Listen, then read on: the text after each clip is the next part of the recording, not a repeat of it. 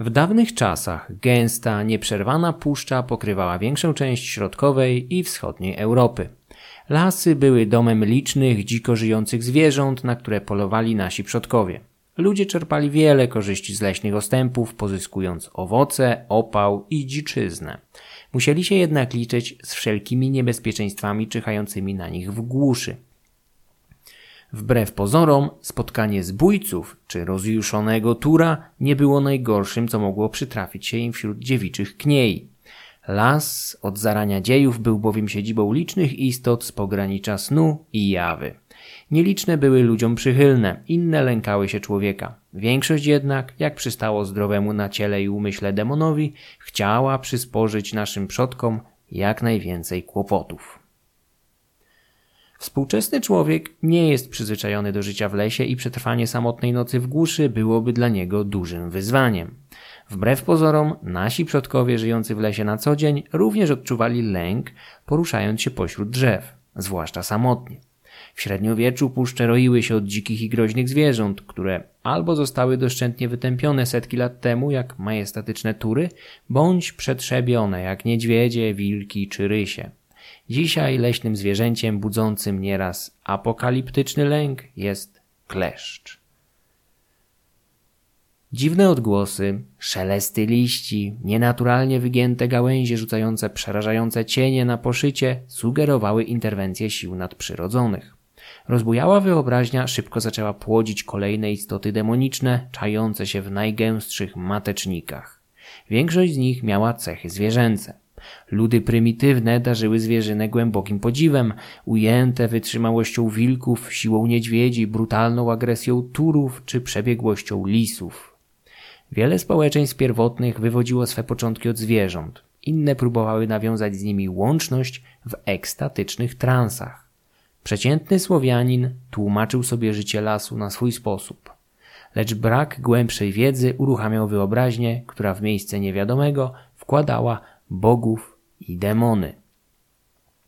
Najwięcej chyba demonów zrodziło się nie ze spotkań z wilkami, niedźwiedziami czy dzikami, lecz z puchaczami.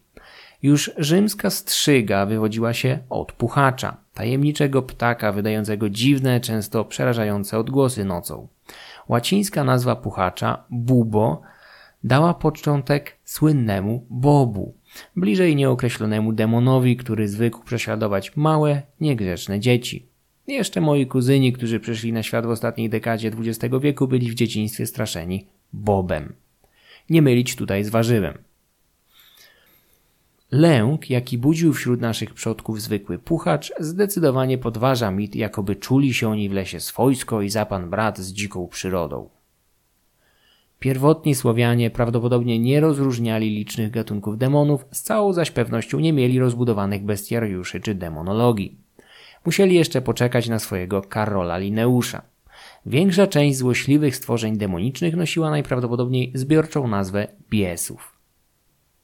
Z czasem, w miarę rozwoju społecznego oraz nasilania się wpływów zewnętrznych, pospolite biesy zaczęły dzielić się na bardziej zaawansowane i wysublimowane rodziny. Nie uniknęły tego również demony leśne. Wraz z ekspansją chrześcijaństwa biesy nabierały coraz więcej cech diabelskich, łączących je z chrześcijańskim piekłem. Importem z zewnątrz mógł być sam czart, który według Kazimierza Moszyńskiego wywodził się od łacińskiego słowa curtus, kulawy, krótki, chromy. Nie wiadomo, czy nazwa ta przyszła z chrześcijaństwem, czy nieco przed nim. Prawdopodobnie jednak odnosiła się do tych biesów, które w jakiś sposób słabowały na ciele lub umyśle, były szpetne lub kuśtykały. Z Moszyńskim nie zgadzają się jednak inni badacze, którzy czarta wywodzą z języka prasłowiańskiego. To tylko jeden z przykładów nieporozumień i wątpliwości, jakie otaczają wierzenia dawnych Słowian. Przykładem ewolucji pospolitego biesa może być łęczycki diabeł Boruta. Jego imię wywodzi się od miejsca zamieszkania, to jest Boru. Boruta mógł występować w wyobraźni miejscowej ludności już w czasach przedchrześcijańskich jako jakiś borowy czy borowiec. Z czasem jednak zmienił się, nabrał nawet cech typowego polskiego szlachcica, stał się diabelskim alter ego całej klasy społecznej. O diabłach borowych słyszano nie tylko w Łęczycy. Podczas prześladowań czarownic, tak popularnych w Rzeczypospolitej XVII i XVIII wieku, często zdarzało się, że donosiły one na swoich wspólników, którymi najczęściej bywały zwykłe diabły leśne. Prasłowiańskie puszcze zamieszkiwał demon zwany na wschodzie Leszym, na zachodzie Borowym, a na Bałkanach Wilczym Pasterzem. Wzmianki o nim rozciągają się jak słowiańszczyzna długa i szeroka, aczkolwiek najwięcej ich znaleźć można na terenie Rusi, Białorusi i Polesia. Leszy bądź Borowy żył w głębokich lasach, a natknięcie się na niego nie zawsze musiało skończyć się tragedią. Zdarzało się, że pomagał chłopom odnaleźć zgubione zwierzęta gospodarskie, a zbłąkanym drogę. Mógł także wyprowadzić człowieka w najgłębszą puszczę bądź porwać młodą, piękną dziewczynę w celach reprodukcyjno-rozrywkowych. Generalnie las uchodził za miejsce niebezpieczne dla młodych kobiet, które dziwnie często w nim znikały, czasem z racji kiepskiej orientacji w terenie, innym razem przy wydatnym współudziale różnych zbójów. Działalność tych ostatnich można było wytłumaczyć istnieniem leszego bądź diabła borowca. Sam Leszy wydawał się być swego rodzaju opiekunem lasu i zwierzyny łownej. Stąd zwracali się do niego myśliwi. Po wprowadzeniu chrześcijaństwa z wszystkich funkcji wyzuło go kilku świętych. Wilkom zaczął przewodzić święty Mikołaj. Myśliwi i leśnicy zwracali się odtąd do świętego Jerzego lub świętego Huberta. Wygląd Leszego nie jest ustalony. Mógł jak inne leśne demony przybierać tak postaci zwierząt, jak ludzi oraz hybryd. Leszego często przedstawia się obecnie jako hominida z imponującym porożem jelenia. Warto zauważyć, że niewiele słowiańskich demonów wyobrażano sobie z rogami. Na Bałkanach zdarzało się to karkandżułom. Poza tym wpływy chrześcijaństwa przysposobiły rogi czartom i biesom. Możliwe, że nosił je również Leszy, chociaż bardziej prawdopodobne, że jeżeli już przyjmował postać zwierzęcia, byłby to prędzej niedźwiedź. Zwierzę to szanowane było ze względu na siłę. Nie mając poza człowiekiem naturalnych przeciwników w lesie, ono najbardziej nadawało się na pana kniei. Leszy mógł szkodzić niewinnym ludziom, zsyłając na nich chorobę. Gdy jakiś chłop wyszedł do lasu zdrowy, a wrócił chory, mówiło się, że przestąpił szlak Leszego. Dzisiaj takie zjawiska też mają miejsce z tym, że nazywamy je kleszczowym zapaleniem mózgu bądź boreliozą. Choroby odkleszczowe nabywane w lesie były w średniowieczu kompletnie nieprzeniknione. Warto zauważyć, że dopiero na początku XX wieku w Szwecji połączono tak widoczny i charakterystyczny przecież rumień z ugryzieniem kleszcza. Nic dziwnego, że objawy pojawiające się po jakimś czasie, bez widocznych śladów ukąszeń, zrzucano na demony. Leszy wywodził się prawdopodobnie z zamierzchłych wierzeń sięgających paleolitu, kiedy to prehistoryczni myśliwi czcili istotę zwaną przez dzisiejszych naukowców panem dzikiej zwierzyny.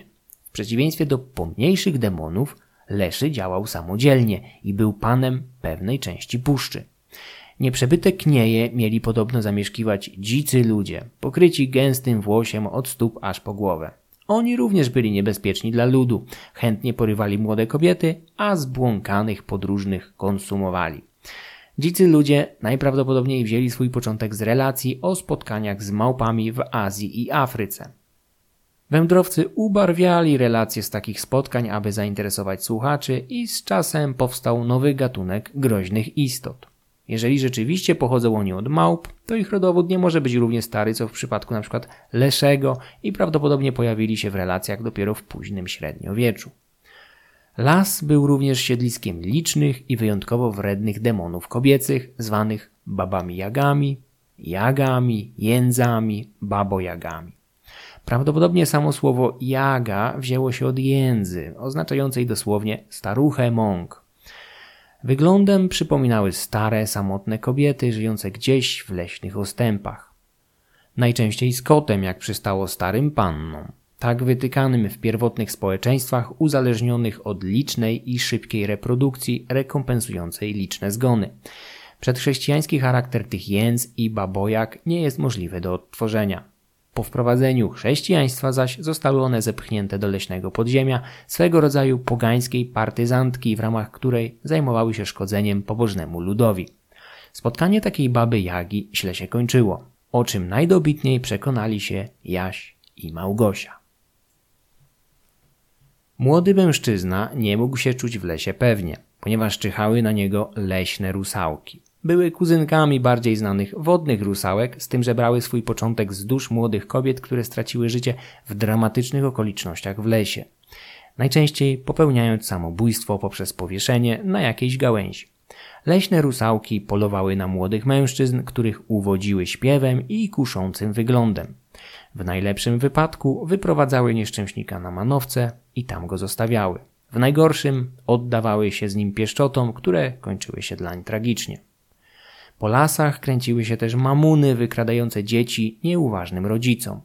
Występowały najczęściej pod postacią dorosłych kobiet, które znikały tak szybko, jak tylko to było możliwe, po dokonaniu podmiany swojego, często upośledzonego potomka, tzw. Tak odmieńca, na zdrowe dziecię.